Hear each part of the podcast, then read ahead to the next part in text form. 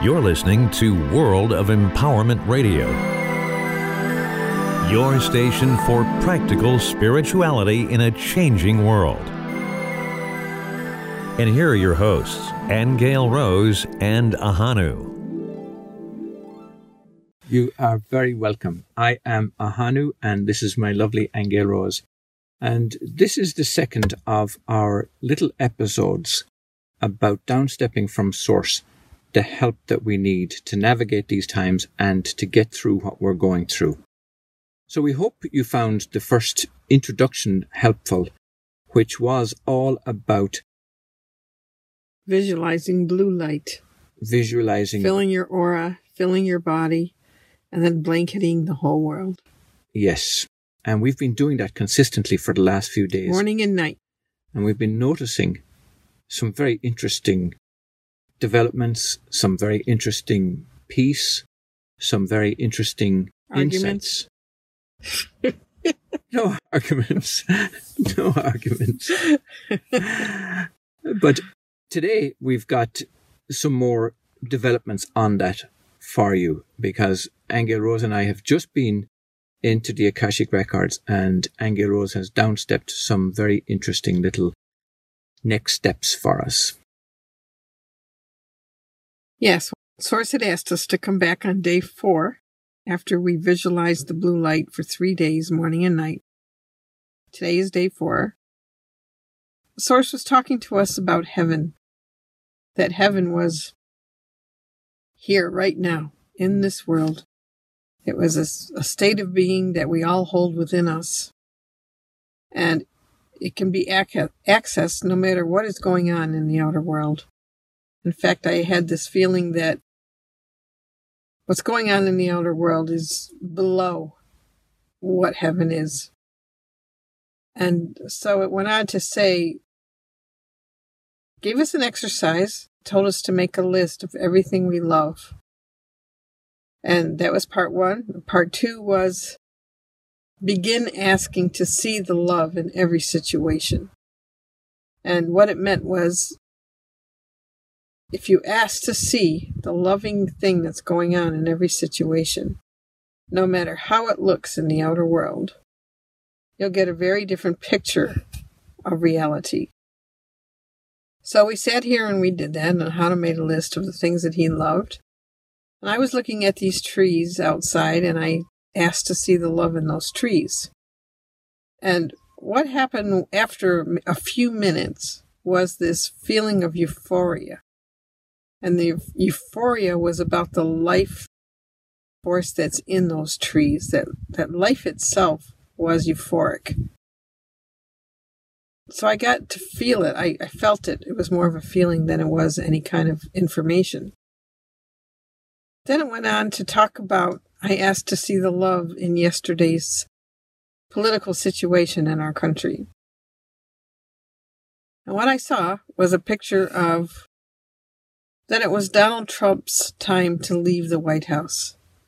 And it wasn't because of anything negative. It wasn't because of him not being a good president. It wasn't because of any kind of punishment.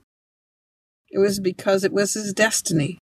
It was his destiny to be in it while he was in it, and it was his destiny to leave it now.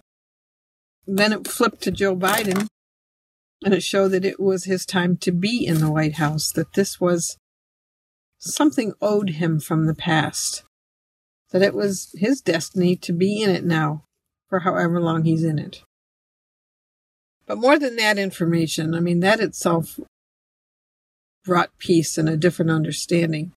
Because there was no judgment in either thing. It was all about destiny. The source went on to say that we have to remember that souls have destinies. Every soul, every one of us has a destiny. And those destinies are designed as opportunities for fulfillments. And what you do with them is what you do with them. But it said that's what's really going on in the world is everybody's in their own destinies.